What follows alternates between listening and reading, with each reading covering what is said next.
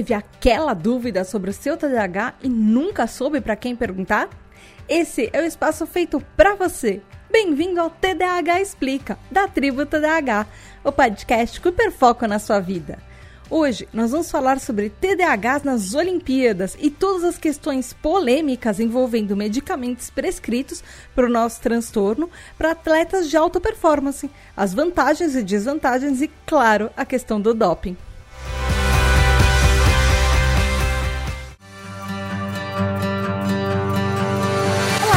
Tudo bem? Aqui é a Tata Finoto e mais um episódio do TDAH Explica. Claro, você sabe graças aos nossos TDAH Hypers, que são os nossos apoiadores da tribo TDAH. Então, todo mês que a gente bater a meta do episódio extra do por mês da TDAH Explica, a gente vai ter um tema que eles perguntam e que a gente discute lá no grupo e que eles mandam dúvidas pra gente.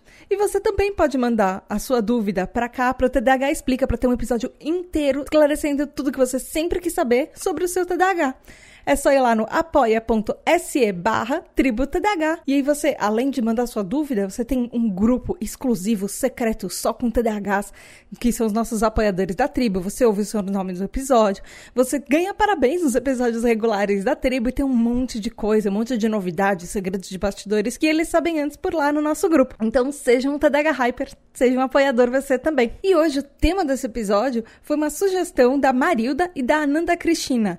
Elas levaram mandaram lá para o nosso grupo TDAH Hypers o caso da Simone Biles, que ela é uma TDAH nas Olimpíadas e tem um monte de questões polêmicas dentro é, da parte da saúde mental dela, por que, ela parou nas Olimpíadas e tudo, e a gente vai discutir isso aqui. Questão de medicamentos também, que, o, que, o que é permitido, o que, que é proibido, aquela questão de doping que as pessoas falam muito sobre o medicamento do TDAH. A gente vai falar disso tudo aqui nesse episódio. Tem muita informação, tem muita coisa que eu trouxe para vocês. Para começar o episódio, assim, talvez você não esteja tão por dentro do que aconteceu com a Simone Biles. Nas Olimpíadas de Tóquio, a Simone Biles, ela parou de competir em algumas modalidades por causa de questões de saúde mental. E aí teve um post no Facebook que era completamente fake news, que estava acusando uh, ela de parar de competir em alguns eventos porque os medicamentos para TDAH não eram permitidos no Japão, lugar das últimas Olimpíadas.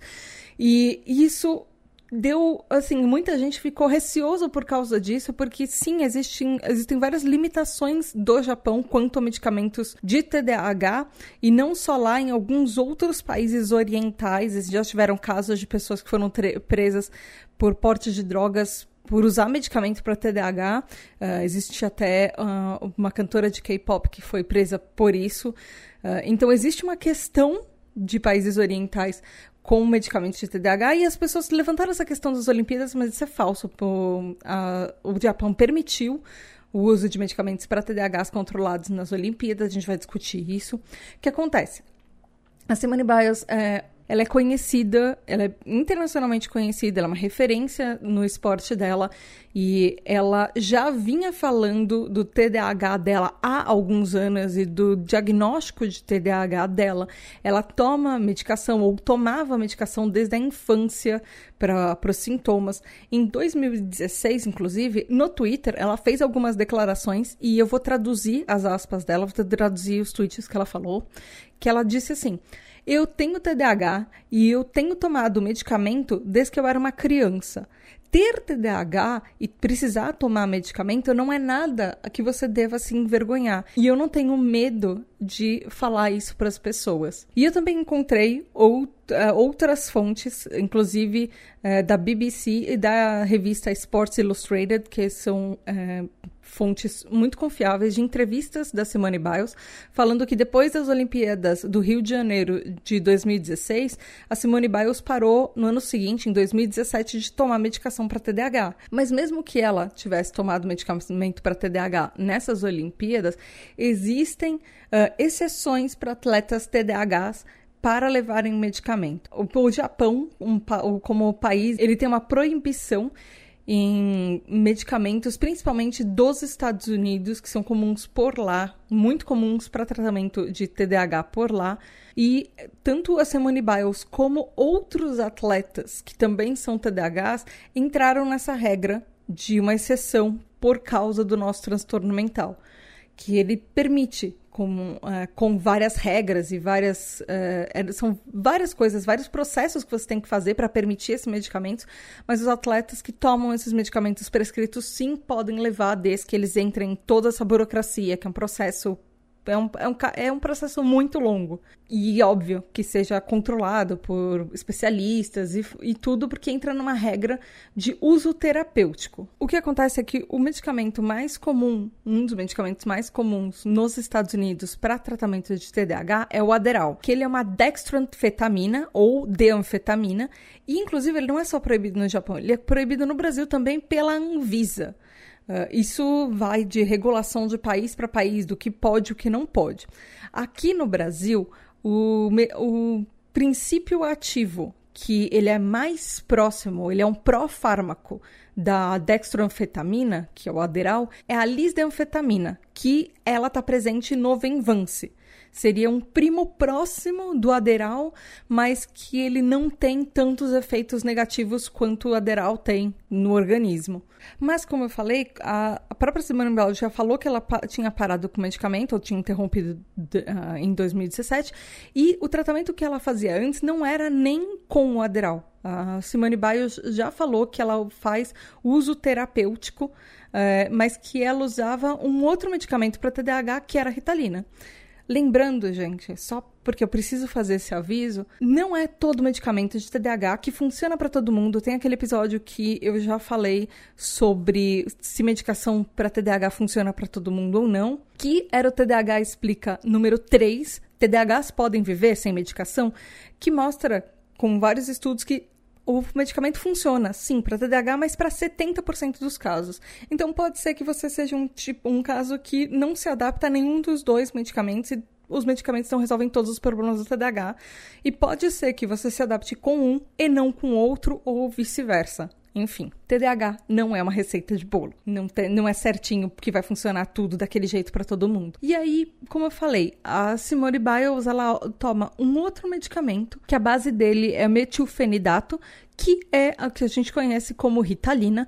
E para esse tipo de psicotrópico, no Japão, ele entra em uma outra categoria de, de drogas, de medicamentos, que ela é um pouco mais abrangente, ela é um pouco mais permitida no Japão. Então, ele Ela, ela, não teria tantos problemas tomando uma Ritalina no Japão quanto, por exemplo, o Aderal. Isso, assim, sem se ela fosse uma pessoa comum e não contando em casos, por exemplo, da Olimpíada, que você já tem todas as burocracias e documentações para entrar no país com aquilo. E aí, o que aconteceu? Por que que assim, talvez você esteja perguntando, ah, mas se não foi para o medicamento, por que, que ela parou de competir? Por que, que ela resolveu ficar de fora de uma parte das Olimpíadas? O que aconteceu com a Simone Biles nos Estados Unidos, eles chamam de twists, uh, que é uma, é uma coisa que acontece comumente na ginástica olímpica, que quando você parece que tem um monte de coisa na sua cabeça e você fica pensando demais na manobra que você vai fazer e o movimento do seu corpo não acompanha. Então ele pode ser uma coisa meio perigosa. E isso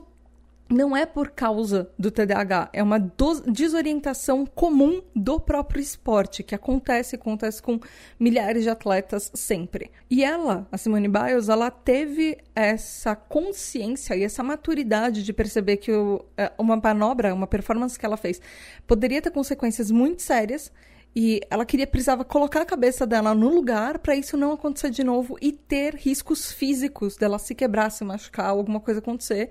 Então ela precisou desse tempo para ela. E ela falou que ela precisava trabalhar mais na, em, com mindfulness, que é uma coisa que ela usa, que ela faz, que ajuda ela, tá, não só nos esportes, mas provavelmente com o TDAH dela, porque ela estava sob muito estresse e ela precisava, naquele momento, colocar a saúde mental dela em primeiro lugar.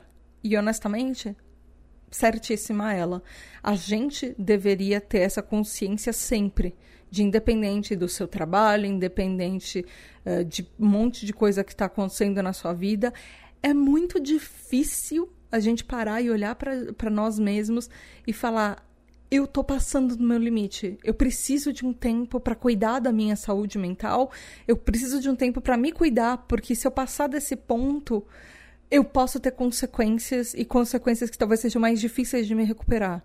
Então, isso que ela fez uh, não é um demérito algum você reconhecer que você precisa de ajuda e não é demérito algum você reconhecer que de repente a partir daquele ponto não vai ser legal para você e você talvez precise dar um passo atrás e se cuidar e, um, e precise de um tempo para você e para olhar para dentro e ver o que está certo, o que está errado para entender quais são os seus próximos passos no futuro. E aí a gente entra numa outra parte que a gente já falou muito de medicamento para TDAH no Japão é proibido, alguns são, outros nem tanto, que eles são proibidos, mas que é, a abertura do Japão é um pouco maior.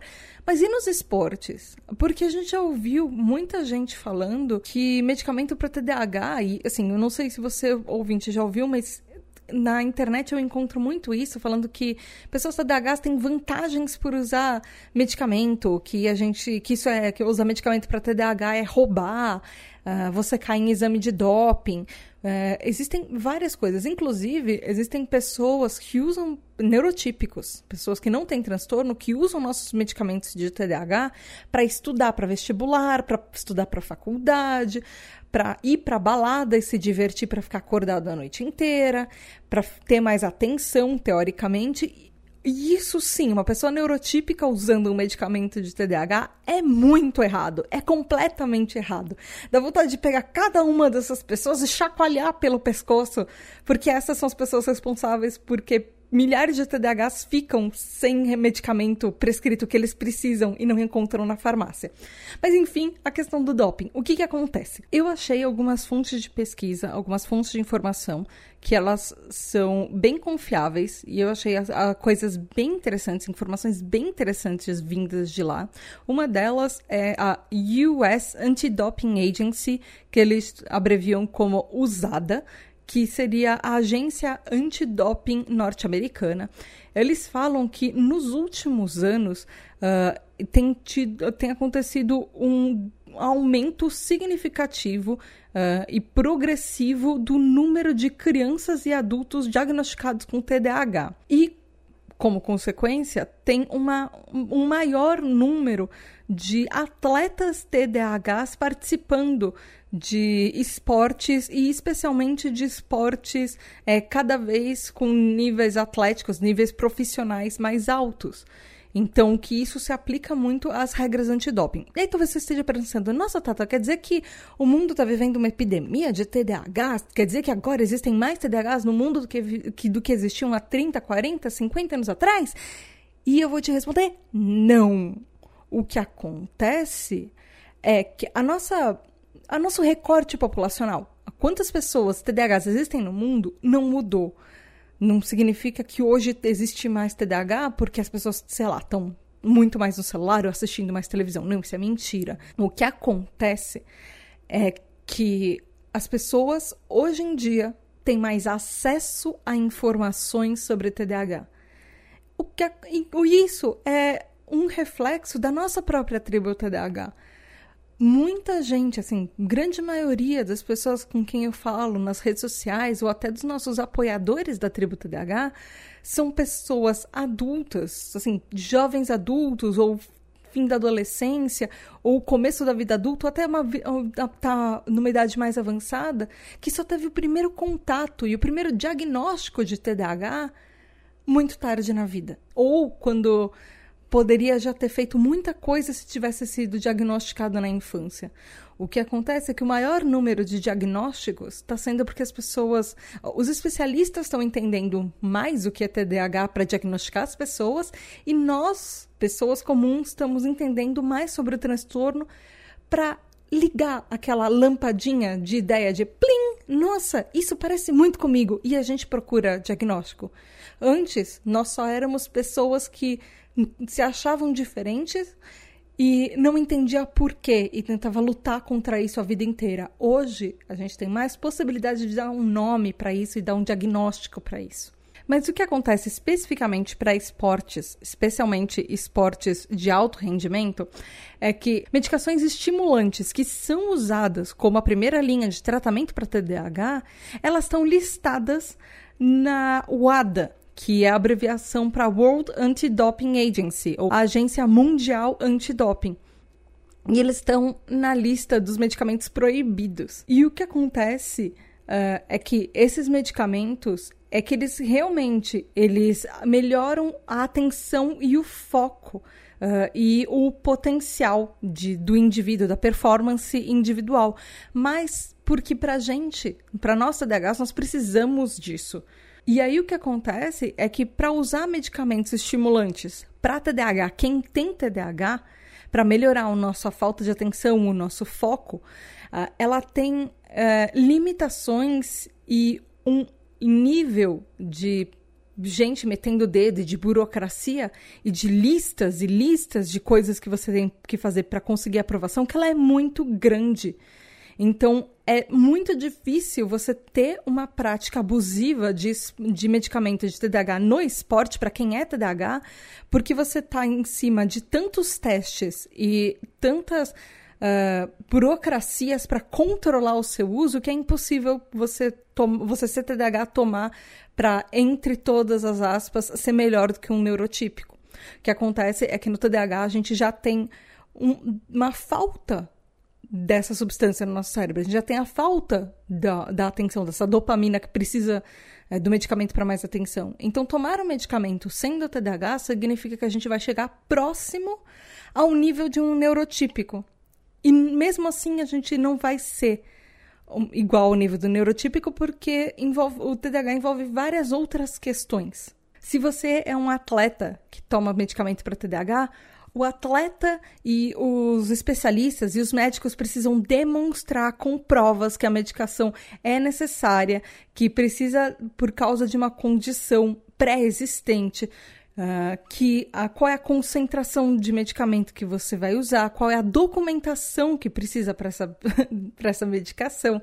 O, tra o tratamento tem que comprovar que o tratamento vai ser efetivo no atleta, que ele não está tomando aquela medicação porque ele quer. Existem níveis que o atleta precisa uh, demonstrar e, uma, e planilhas de progresso do tratamento. E, e, o, e o médico e o próprio paciente, o próprio atleta precisam comprovar que existem que nenhuma das outros uh, recursos de tratamento fazem efeito ou fizeram efeito antes de, desse medicamento de TDAH.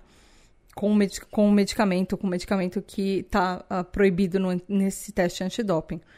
A avaliação para o diagnóstico de TDAH pode ser feito por pediatras, psiquiatras uh, ou médicos especializados em TDAH e eles todos precisam de carimbo comprovando nesses documentos.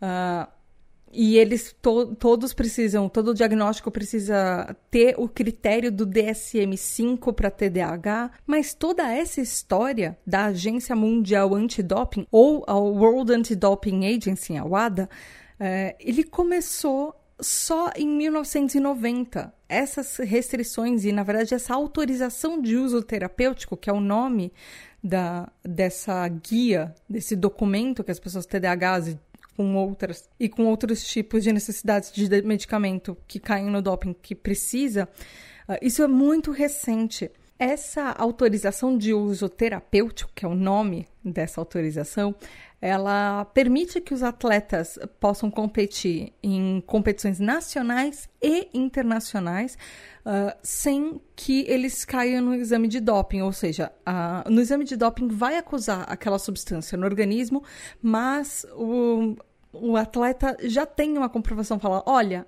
esse daqui, ele já está tomando isso, então já... Uh, isso já cai um, um, carimbinho nele, sabe? No, no atleta. Para os especialistas que verificam as substâncias do seu organismo e falam: ah, não, essa pessoa está usando uma substância ilegal.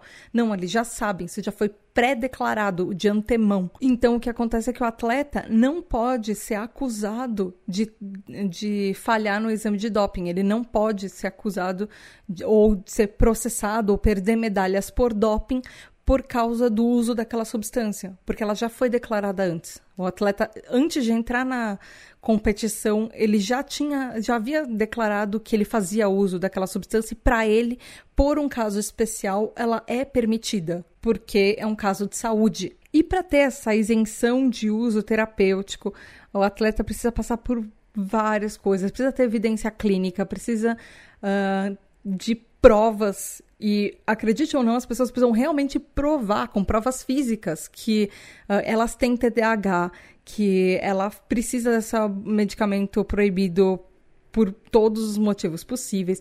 Vai ter é, entrevista com um terapeuta, vai mostrar todas as outras substâncias que não fizeram efeito, que não adiantaram no tratamento e por isso que ela precisa daquela substância. Todos os outros tratamentos que poderiam ser usados e não fizeram efeito e por isso que ela precisa daquela substância com aquele tratamento. Todos os problemas de saúde causados pelo transtorno precisam ser comprovados e, e por uma, por uma liga médica provando que aquele atleta com TDAH precisa daquela substância, precisa comprovar que a substância não vai, não vai ser tomada para melhorar a performance, mas para levar o atleta TDAH ao nível de performance basal, ou seja, o básico de todos os outros atletas com quem ele também está competindo. Existe, inclusive, uma declaração de uma pessoa canadense, que é o Paul Melia. Ele é CEO do Centro de Ética nos Esportes do Canadá e ele fala assim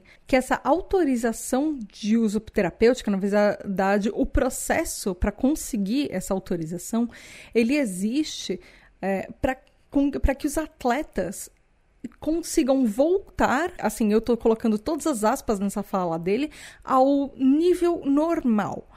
Então, porque a gente sabe que não, o normal não existe, mas ele está querendo comparar atletas é, TDAHs ao nível neurotípico. E ele fala que, ainda assim, os atletas com TDAH que fazem uso dessas substâncias, ou seja, que fazem uso do medicamento porque eles precisam, a gente ainda está em uma desvantagem comparado aos neurotípicos, mesmo tomando medicação, mas simplesmente pelo fato de que a gente tem aquele transtorno. Então, uh, os próprios, as próprias agências de ética nos esportes e de antidoping nos esportes reconhecem que a gente já parte de um nível abaixo, que a gente já parte de um outro patamar, porque muitas vezes os atletas precisam do, precisam do medicamento por questões de saúde, que o nosso medicamento para TDAH, por mais que ele seja pego em antidoping, ele não é um medicamento que a gente toma por diversão ou para melhorar o foco. A gente toma porque a gente precisa para funcionar, na verdade, do jeito que a sociedade neurotípica espera e exige que a gente funcione. Mas aí talvez você esteja me perguntando, mas tá, tá isso tudo é, ah, é lá fora, é nos Estados Unidos, é no Canadá, ou é a agência mundial? Como é que é aqui no Brasil? Talvez você esteja me ouvindo e você seja um atleta com TDAH ou você tem interesse em algum esporte. Ou você só seja um TDAH curioso que quer saber como é que isso tudo funciona aqui no Brasil. Aqui no Brasil, essa autorização de uso terapêutico ela, ela é abreviada como AUT, ela também pode ser chamada de IUT, que é isenção de uso terapêutico. Uh, eu tirei essas informações do site da Confederação Brasileira de Atletismo, e mas eu também consegui algumas informações muito interessantes no site do Comitê Olímpico Brasileiro. Uh, eles falam que essa no site da Confederação Brasileira de Atletismo, eles falam que, que existe uma isenção de uso terapêutico, que ela, eu vou fazer aspas aqui, isso está escrito no site, que ela é emitida quando um atleta tem um problema de saúde e após a utilização de métodos tradicionais de tratamento para esse problema, ele necessita utilizar um medicamento que contém uma substância proibida. E tudo isso sobre sobre prescrição médica. O negócio é que no Brasil existe um fator agravante que eu achei muito irônico e eu não me senti muito confortável com ele.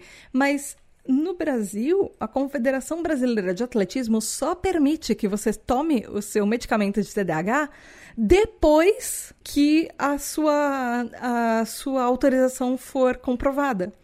Não importa se você nasceu TDAH, se você teve um diagnóstico na infância e você só começou a competir é, na adolescência e você já toma medicamento para TDAH né, desde a infância. Você só pode ter essa autorização e, mostra, e, e usar o medicamento de tratamento depois que uma série de pessoas aprovar colocar um carimbinho num papel falando que eles agora eles acham que você tem TDAH e você pode.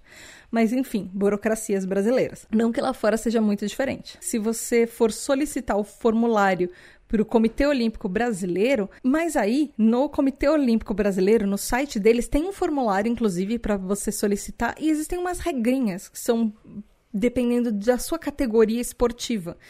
Uh, ele, ele fala nesse site do Comitê Olímpico que se você for uma das pessoas que é um dos 20 primeiros no ranking mundial da sua categoria, do seu esporte, você tem que pedir essa autorização de medicamento de uso terapêutico para a Federação Internacional do seu esporte. Mas se você não for um dos primeiros 20 primeiros do mundo, você pode pedir essa autorização tanto para o Comitê Olímpico Brasileiro ou para confederações brasileiras de cada um dos esportes. E aí isso daí é geral para todos os atletas brasileiros que não são aqueles 20 melhores do mundo. E aí eu achei um livro, um livro bem interessante é, que eu não achei ele vendido no Brasil, eu achei ele nas pesquisas, ele é vendido lá fora, mas na verdade eu não achei ele, ele traduzido. O título dele é Mental Health in Athletes: Modern Perspectives and Novel Challenges for the Sports Medicine Provider, que a gente pode traduzir como saúde mental do atleta, no atleta, perspectivas modernas e novos desafios para o provedor de medicina esportiva, ou seja, para o médico esportivo. Ele é um livro publicado pelo Eugene Hong e Ashwin L. Howe, é, e ele saiu em maio de 2020, ele é bem recente. Ele, nesse livro, eles falam que os dados indicam que cerca de 5,5% dos atletas, de todos os atletas, têm TDAH. Isso eu acredito que seja uma estatística mundial. Isso é uma, é uma parcela bem grande da, da população de atletas mundiais, se você for para pensar. E que as pessoas com TDAH, elas podem participar de competições atléticas com sucesso. E uma curiosidade que esse livro traz é que TDAHs têm uma tendência a escolher esportes de mais contato. 142% dos TDAHs Uh, eles escolhem esportes de contato comparado com esportes que não têm contato entre os jogadores, enfim. Entre as comorbidades mais comuns de atletas com TDAH, só 36% da população de atletas tem só TDAH. Do, 52% dos atletas têm problemas de comportamento ou problemas de conduta, 33% também apresenta, além do TDAH, ansiedade, 17% além disso, além da, da, do TDAH, também tem depressão, 14% tem autismo também e 1% tem síndrome de Tourette. As comorbidades mais comuns, não só nos atletas, a gente sabe que são algumas das comorbidades mais comuns na população em geral. E esse livro fala de uma declaração de consenso do médico e da equipe de saúde mental que está cuidando desse atleta, que ele é publicado pela colaboração de múltiplas associações de profissionais que elas estão preocupadas justamente com as questões médicas nos esportes. Essa, essa declaração é uma coisa mundial. E nessa declaração, é o que eles falam que é considerado desejável que o médico e a equipe eles encorajem o atleta e coordenem e também facilitem o, o, encaminhamento e os cuidados com a saúde mental, que isso é importante, que a equipe e o atleta fiquem eh, de olho, que, ele, que a equipe e que os preparadores médicos, que uh, os preparadores de saúde mental, os responsáveis pela equipe, possam educar e providenciar condições para o tratamento do TDAH, para que o atleta entenda o TDAH dele e trate o TDAH dele, as medicações e as receitas que precisa para o tratamento uh, entende, que entenda dos efeitos colaterais, possíveis efeitos colaterais, entender como que cada medicamento funciona, o que, que pode ser necessário, quais as documentações que esse atleta precisa, uh, de acordo com cada associação desportiva de cada, esporte, de cada modalidade, enfim. E esse livro, ele traz uma coisa bem interessante, que é um histórico de por que o medicamento de TDAH entrou no doping, na lista de medicamentos proibidos de doping, as substâncias. Porque aconteceu que nas Olimpíadas de 1960, um ciclista dinamarquês, ele teve, uh, ele morreu durante essas Olimpíadas e depois teve um, um, a morte de um outro ciclista no Tour de France de 1967, ou seja, sete anos depois dessa Olimpíada. Uh, e o que aconteceu é que essas mortes elas chamaram muito a atenção da comissão médica e do Comitê Olímpico Internacional. E aí eles começaram a lutar com, com esse contra o doping. Pra, porque isso obviamente, morreram duas pessoas. As pessoas ficam preocupadas. Por que, que elas morreram? O que, que aconteceu? Aconteceu que eles fizeram uso, esses, esses ciclistas, esses dois ciclistas, eles fizeram uso de medicamentos estimulantes. E aí o que aconteceu é que a temperatura corporal deles aumentou. Ele, esses medicamentos interferiram com a termorregulação do cérebro e alteraram os neurotransmissores. A gente que é TDAH sabe, a gente está tomando esses medicamentos porque os nossos neurotransmissores de dopamina têm um probleminha de ligação. Eles eram pessoas neurotípicas, muito provavelmente. E tomaram, na verdade, ele não tem dados, mas eu estou imaginando que talvez sejam pessoas neurotípicas que tomaram um medicamento que talvez eles não devessem tomar para ter um desempenho maior. E aí eles tiveram consequências que o corpo deles não estava preparado para ter. E aí o que acontece? O medicamento entrou no doping para que mais pessoas não tivessem problemas graves e chegassem até a morte com medicamentos que elas não deveriam estar tomando. A gente TDAH meio que levou na cabeça por isso. E por que que esses dois ciclistas estavam tomando esse negócio, tomando medicamentos? Porque as pessoas acreditam que esses é, esses estimulantes, eles permitem que os atletas ultrapassem os seus limites de fadiga. Mas esse livro também traz uma nota falando que a relevância clínica dessas mudanças corporais ela não é exatamente clara. O que pode ter acontecido é que naquela época os dados de toxicidade dos exames ele pode ter sido, eles podem ter sido extrapolados e que eles não conseguiram exatamente comprovar os efeitos de que melhora o desempenho. E historicamente as pessoas sabem e é, muitas vezes não fazem nada, que existe sim um histórico tanto de atletas como soldados em guerra que usam historicamente medicamentos estimulantes para uh, eh, propósitos de saúde. Uh, e, mas mesmo assim, ainda hoje tem pouquíssimos estudos sobre o risco desses medicamentos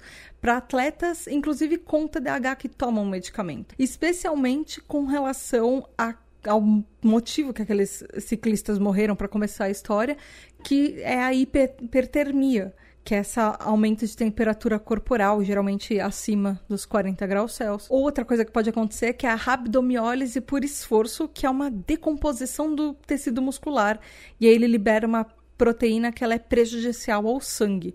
E isso tudo, uh, existem poucos estudos ele não foi comprovado. Qual é o problema, por exemplo, para TDAHs que tomam esse medicamento é, e precisam desses medicamentos. E o monitoramento dos atletas com TDAH, ele foca, na verdade, na efetividade do tratamento. Ele balanceia os efeitos colaterais com os efeitos do medicamento e muitas vezes. Uh, os TDAHs que tomam medicamento e são atletas, eles apresentam pelo menos um efeito colateral. Geralmente, para medicamentos estimulantes, uh, acontece de ter insônia, redução no apetite, uh, dores de cabeça, agitação ou até a diminuição da taxa de crescimento. Mas no fim das contas, ela não altera a altura final, ele só cresce uh, mais lentamente do que o atleta deveria. E aí, uh, medicamentos não estimulantes para TDAH podem dar mais sonolência, um efeito na saúde sexual e também possíveis complicações renais. Mas ainda assim, o livro também fala que, apesar de, desses efeitos colaterais, o TDAH não tratado, ele pode sim ter efeitos negativos na qualidade de vida de uma maneira geral e no desenvolvimento psicossocial de qualquer indivíduo. É o que a gente sempre fala na tribo TDAH, você tem que ver o que funciona para você. Pode ser medicamento ou pode ser algum outro tipo de tratamento, como consulta com um psicólogo, descobrir, descobrir ferramentas que funcionam para você. O negócio é você fazer alguma coisa a respeito. De uma forma geral, uh, os atletas, e não estou falando necessariamente de atletas TDAHs, mas atletas, uh, às vezes têm usado estimulantes há muitas décadas já para tentar alguns efeitos, algumas coisas que eles percebem como benefícios, como por exemplo a sensação de euforia, melhorar a concentração, aumentar a agressividade, diminuir a dor e às vezes até controle de peso, porque alguns medicamentos estimulantes, eles suprimem o apetite. E especialmente alguns atletas que precisam ter, ter esportes que, tão, que o peso é rigidamente controlado. Mas mesmo assim, há ainda poucos dados que confirmam esses efeitos nos atletas, especialmente atletas de alta performance que são atletas olímpicos. E aí eu achei três estudos que são poucos estudos, são realmente muito poucos estudos que falam dessa relação de esportes e TDAH, mas eu achei três que são interessantes. O primeiro deles é uma revisão sobre transtorno de déficit de atenção nos esportes. O nome dele é exatamente isso, inclusive em inglês, é Attention Deficit Hyperactivity Disorder in Sports, a Review. Ele foi publicado em 2003.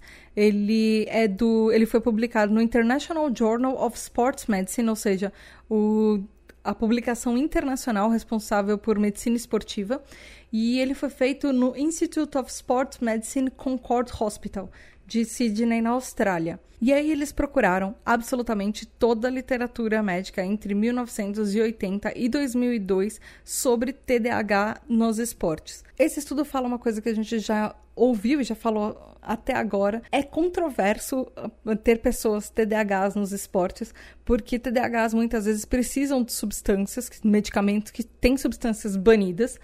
Uh, que geralmente elas caem no doping por serem medicamentos estimulantes para competir, mas que mesmo assim existe pouquíssima informação disponível na literatura uh, que, se, que trate desse problema.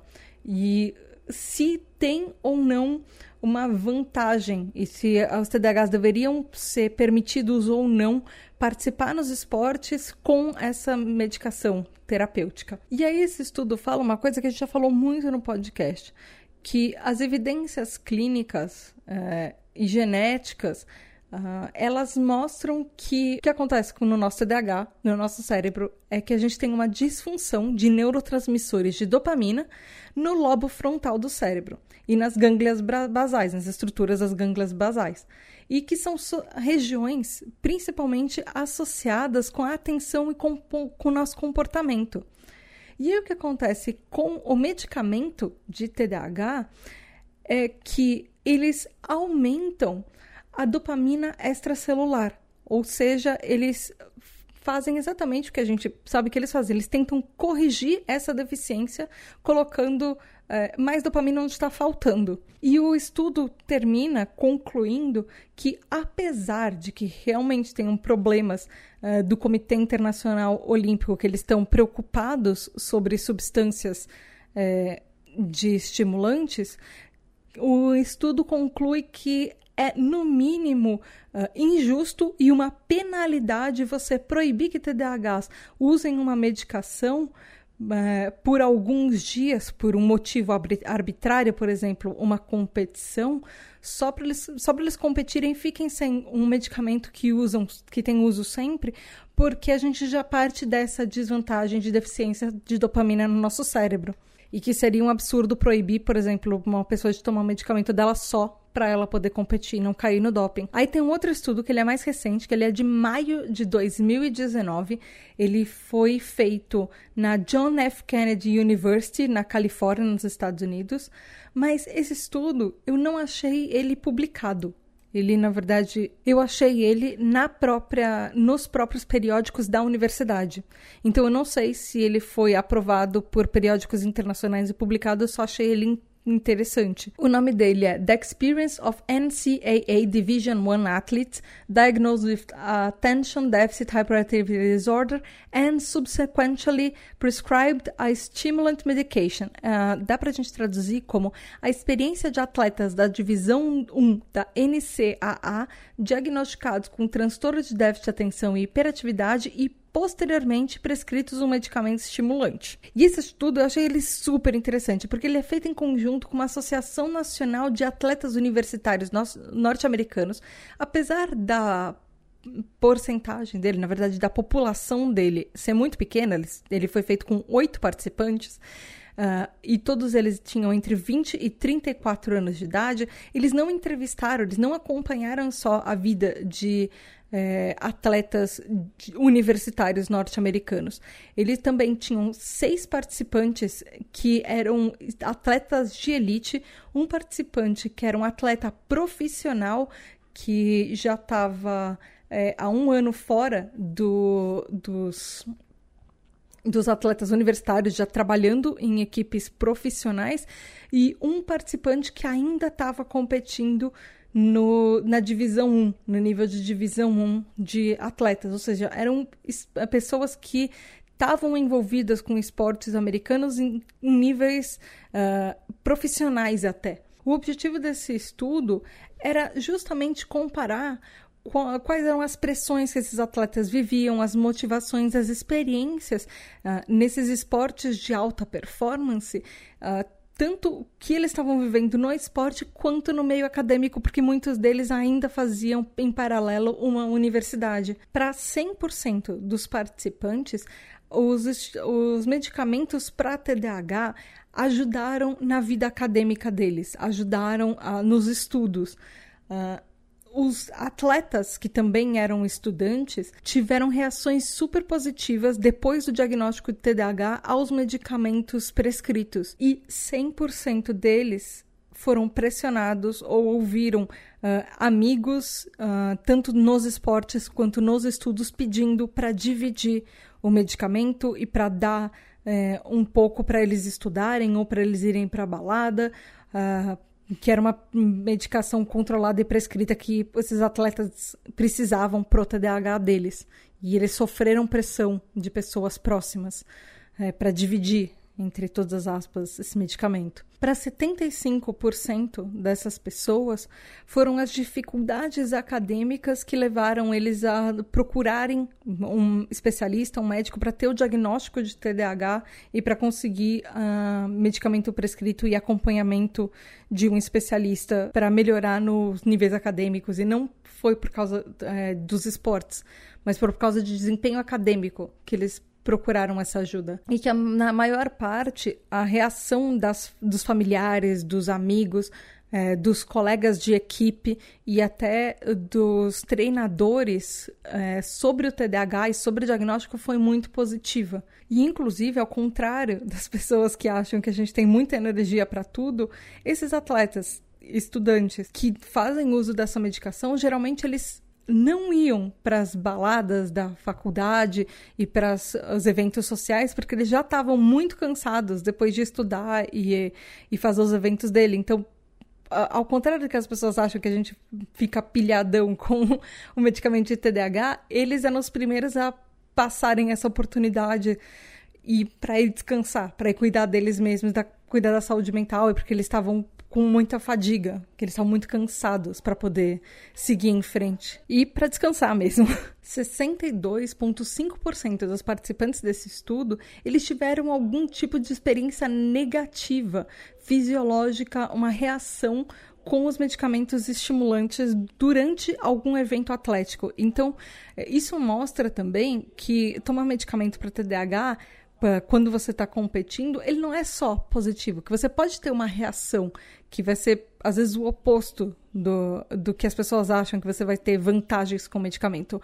O medicamento pode sim trazer nega eh, reações negativas que você não estava esperando justamente em algum, alguma hora de algum jogo, alguma competição importante. Quando ele, esses atletas, estudantes estavam para se formar, ou se formaram, 50% deles diminuíram o uso do medicamento uh, depois da graduação ou com a aposentadoria do esporte. E aí eu trouxe um último estudo, que ele é de 2020, ele foi feito na Tarleton State University, no Texas, e ele chama How Can Attention Deficit Hyperactivity Disorder Affect Sport Performance? Ele é uma pergunta, traduzindo dá para ser como o transtorno de déficit de atenção e hiperatividade pode afetar o desempenho esportivo. Esse estudo, ele não fala sobre medicamentos, mas ele compara o TDAH, pessoas TDAHs que praticam esportes com o desempenho de pessoas neurotípicas. E eu achei isso bem interessante. Uh, ele fala, ele fala que uh, o nosso TDAH uh, ele pode indicar, ele dá uma certa vantagem para atletas eh, de elite eh, por causa de alguns sintomas, eh, principalmente o nosso hiperfoco, que o nosso TDAH pode ser uma coisa sim positiva quando a gente hiperfoca em alguma coisa que a gente gosta muito, especialmente nos esportes, que esportes em si e exercícios físicos são um tratamento, um tipo de tratamento que é plausível e é muito recomendado por causa dos sintomas de TDAH, especialmente aqueles de hiperatividade, é, por causa que ele melhora a performance, até performance cognitiva de pessoas TDAHs. E o que acontece é que quando a gente é TDAH, uh, a gente naturalmente já tem comportamentos de maior risco. A gente apresenta uma tendência a ter comportamentos de maior risco. E isso para atletas é muito positivo, porque quando você se arrisca mais, você pode quebrar mais recordes.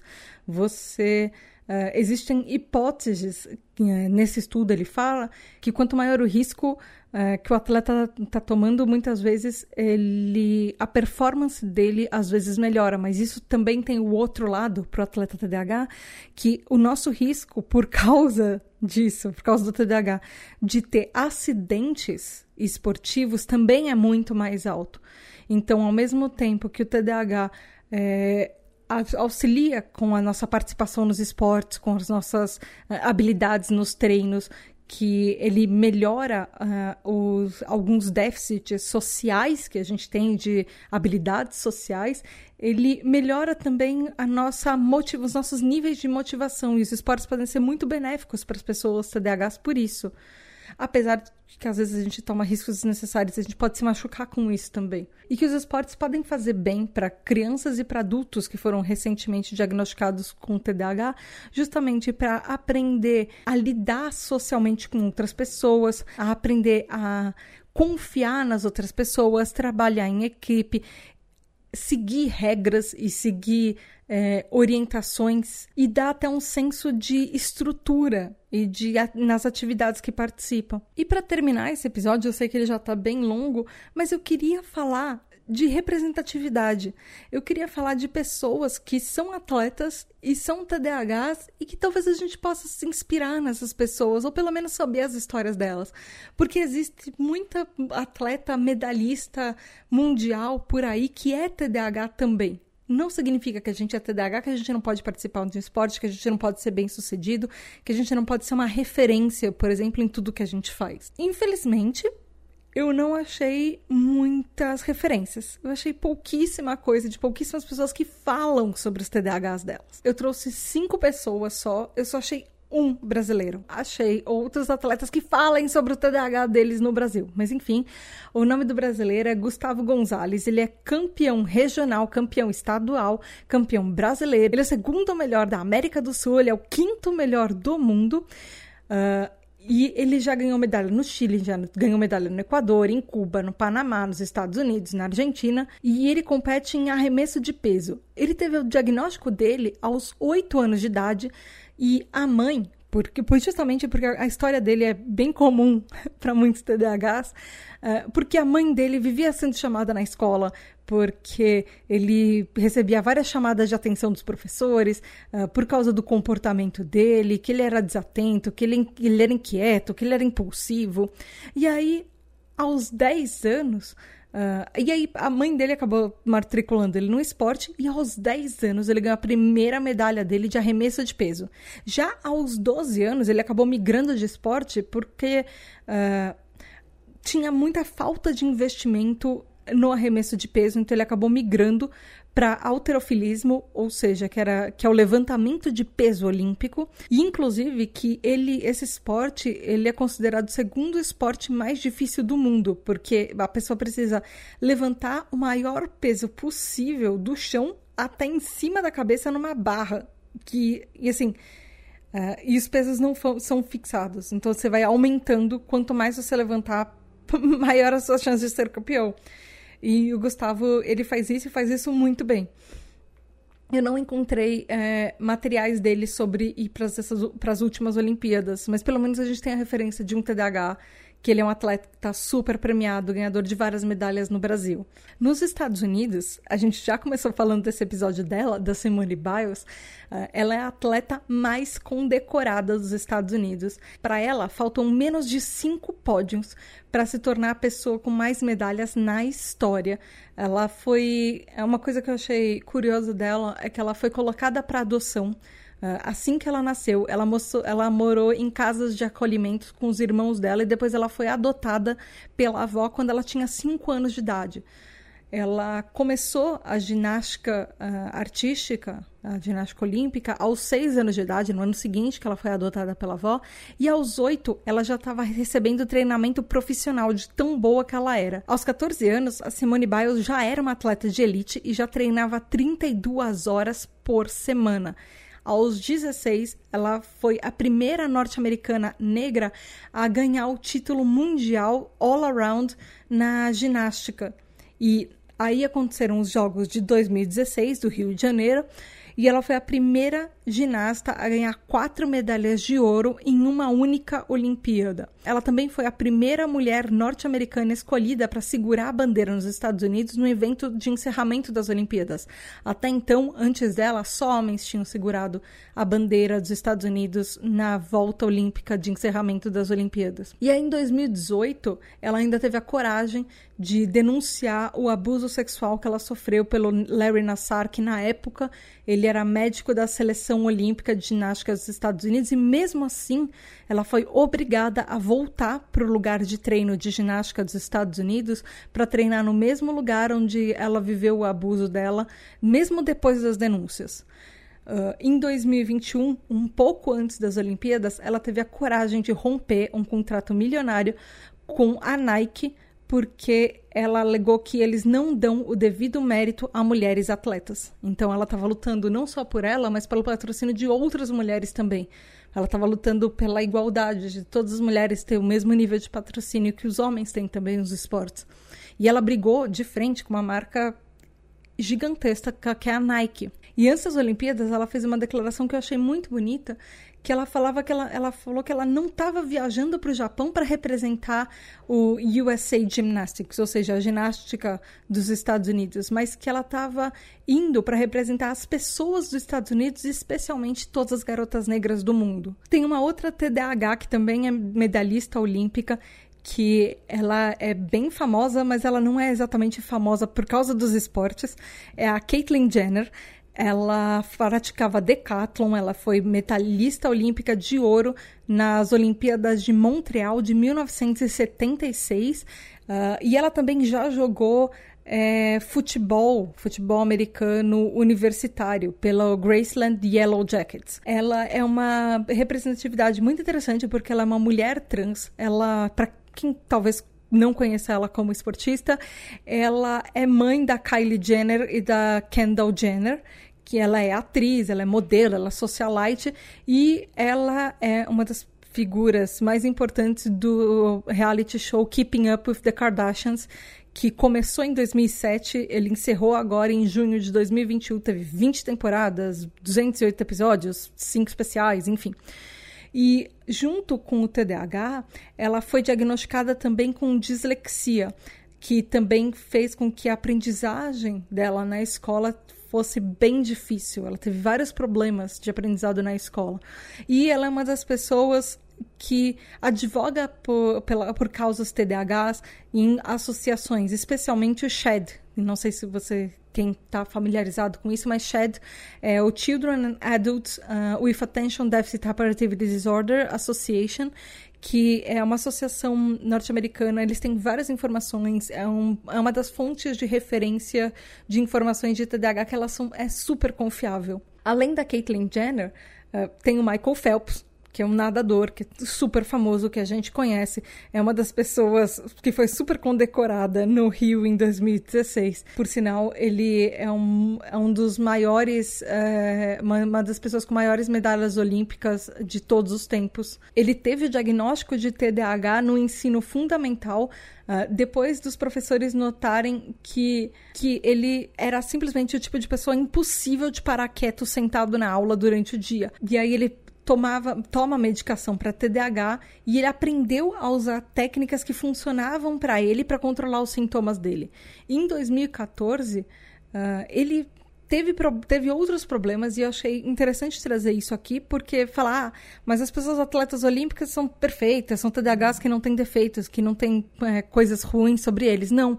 Por exemplo, o Michael Phelps, ele foi preso em 2014 por dirigir sob influência e depois ele foi para reabilitação. E, e aí ele fez uma declaração depois disso falando que ele estava numa espiral naquele momento, que era uma daquelas espirais de desgraça que você vai entrando num redemoinho só entrando no redemoinho, fazendo um monte de merda na sua vida. E aí ele falou que esse acontecimento de 2014 de ser preso, enfim, que para ele foi um sinal que ele precisava mudar a vida dele, colocar as coisas sob controle e dar um jeito na vida dele. Tanto que depois, em 2016, no Rio de Janeiro, ele ganhou um monte de medalha seguida nas, em todas as provas que ele participou. E para fechar o episódio, eu quero trazer um dos atletas que ele é uma referência no esporte dele, que é o Michael Jordan, que ele é considerado um dos melhores profissionais de basquete nas, na história do basquete dos Estados Unidos. É, ele foi para as Olimpíadas em 1992, ele ganhou medalhas é, de ouro em 1984 e nas Olimpíadas de 1992 também. Ele até hoje é o líder de média de pontos na NBA de todos os tempos. Ele tem 30 mil, com uma média de 30,12 é, durante as 15 temporadas de basquete que ele participou. No, na lista geral de todos os tempos da NBA, ele é o quinto maior jogador de todos os tempos. Ele foi diagnosticado com TDAH e até hoje ele inspira milhares de pessoas, não só no basquete, mas como no mundo e pessoas TDAHs também, que não só uh, gostam de, de, basquete, enfim, mas uh, se inspiram na história dele e nele. Mesmo assim, o Michael Jordan, ele perdeu 63% das cestas de basquete que ele quis fazer na carreira dele. E mesmo assim, a, é, a, impressão que ele tem é que ele mais errou do que acertou os passes dele.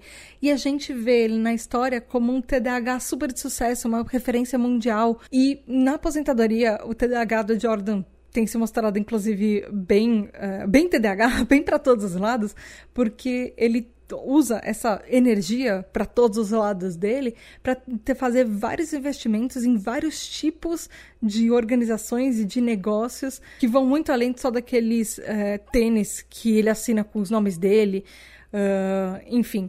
Mas ele encontrou outras coisas na aposentadoria para mudar o foco do hiperfoco dele, não só relacionado com esportes, mas com investimento também. E eu acho importante trazer isso, porque existem TDAHs de todas as formas, com todas as histórias, que passaram por todos os tipos de problemas, aprovações, coisas boas e coisas ruins na vida. E são atletas e são campeões e são TDAHs e não deixam de ser TDAHs por isso, pelo sucesso que eles têm. A gente também pode, todo mundo pode. A gente só precisa descobrir qual é nosso, qual é a nossa ferramenta, o que, que funciona pra gente.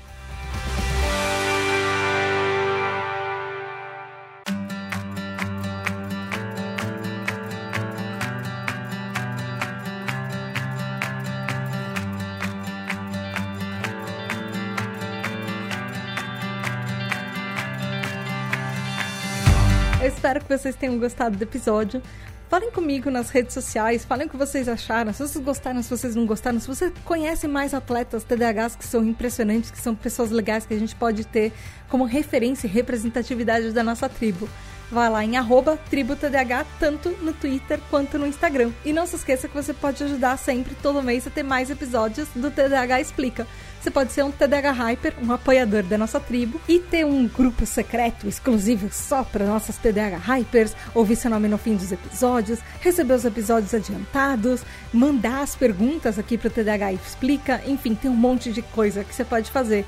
Vá lá em apoia.se barra TDH. É isso aí, até o próximo episódio do TDH Explica.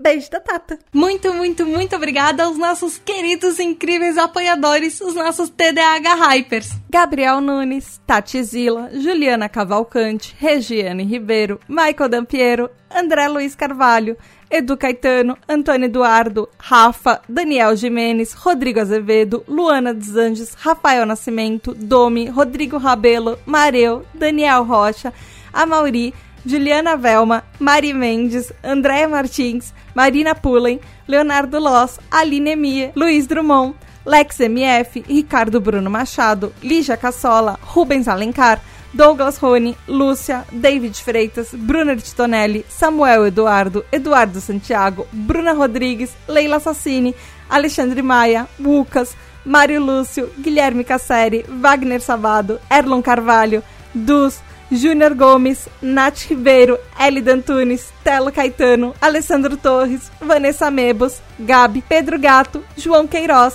Giovana Lima, Wellington Malk, Alexandre Presuntinho, Matheus Ligabue, Gabriel Kapchak, Leonardo Cume, Abissai Santos, Luiz Ramos, Bruna Souza, Rafael Ramos, Thiago Augusto, Poliana Moraes, Kleber Moschini, Gabriel Cardoso, Aline Coelho, Natália Andrade, Juliano Consentino, Gustavo Petri, Michael França, Van Benício, Juliana Costa, Marilda, Pedro Amparo, Robinson Alves, Val Armanelli, João Furtado, Raquel Bank, Ivan Luiz, Silvia Costa, Isaac Newton, Arael Alves, Paulo Alexandre, Júnior Silva, Ivan Francisco, Ana Cláudia Espíndola, Karina Coutinho, Otávio Ferreira, Juliana Ávila, Júlia Castrup, Maia Canal, Taina Raveduti, Rosana Amaral, Bianca Colares, Érica, Letícia Miller, Paloma Pinheiro, Rafael Feitosa, Ana Márcia de Lima, Natália Sanches, Mar, Edson de Carvalho, Thomas Versiani, Laedson de Oliveira, Ellen Pinheiro, Tabita Moreira,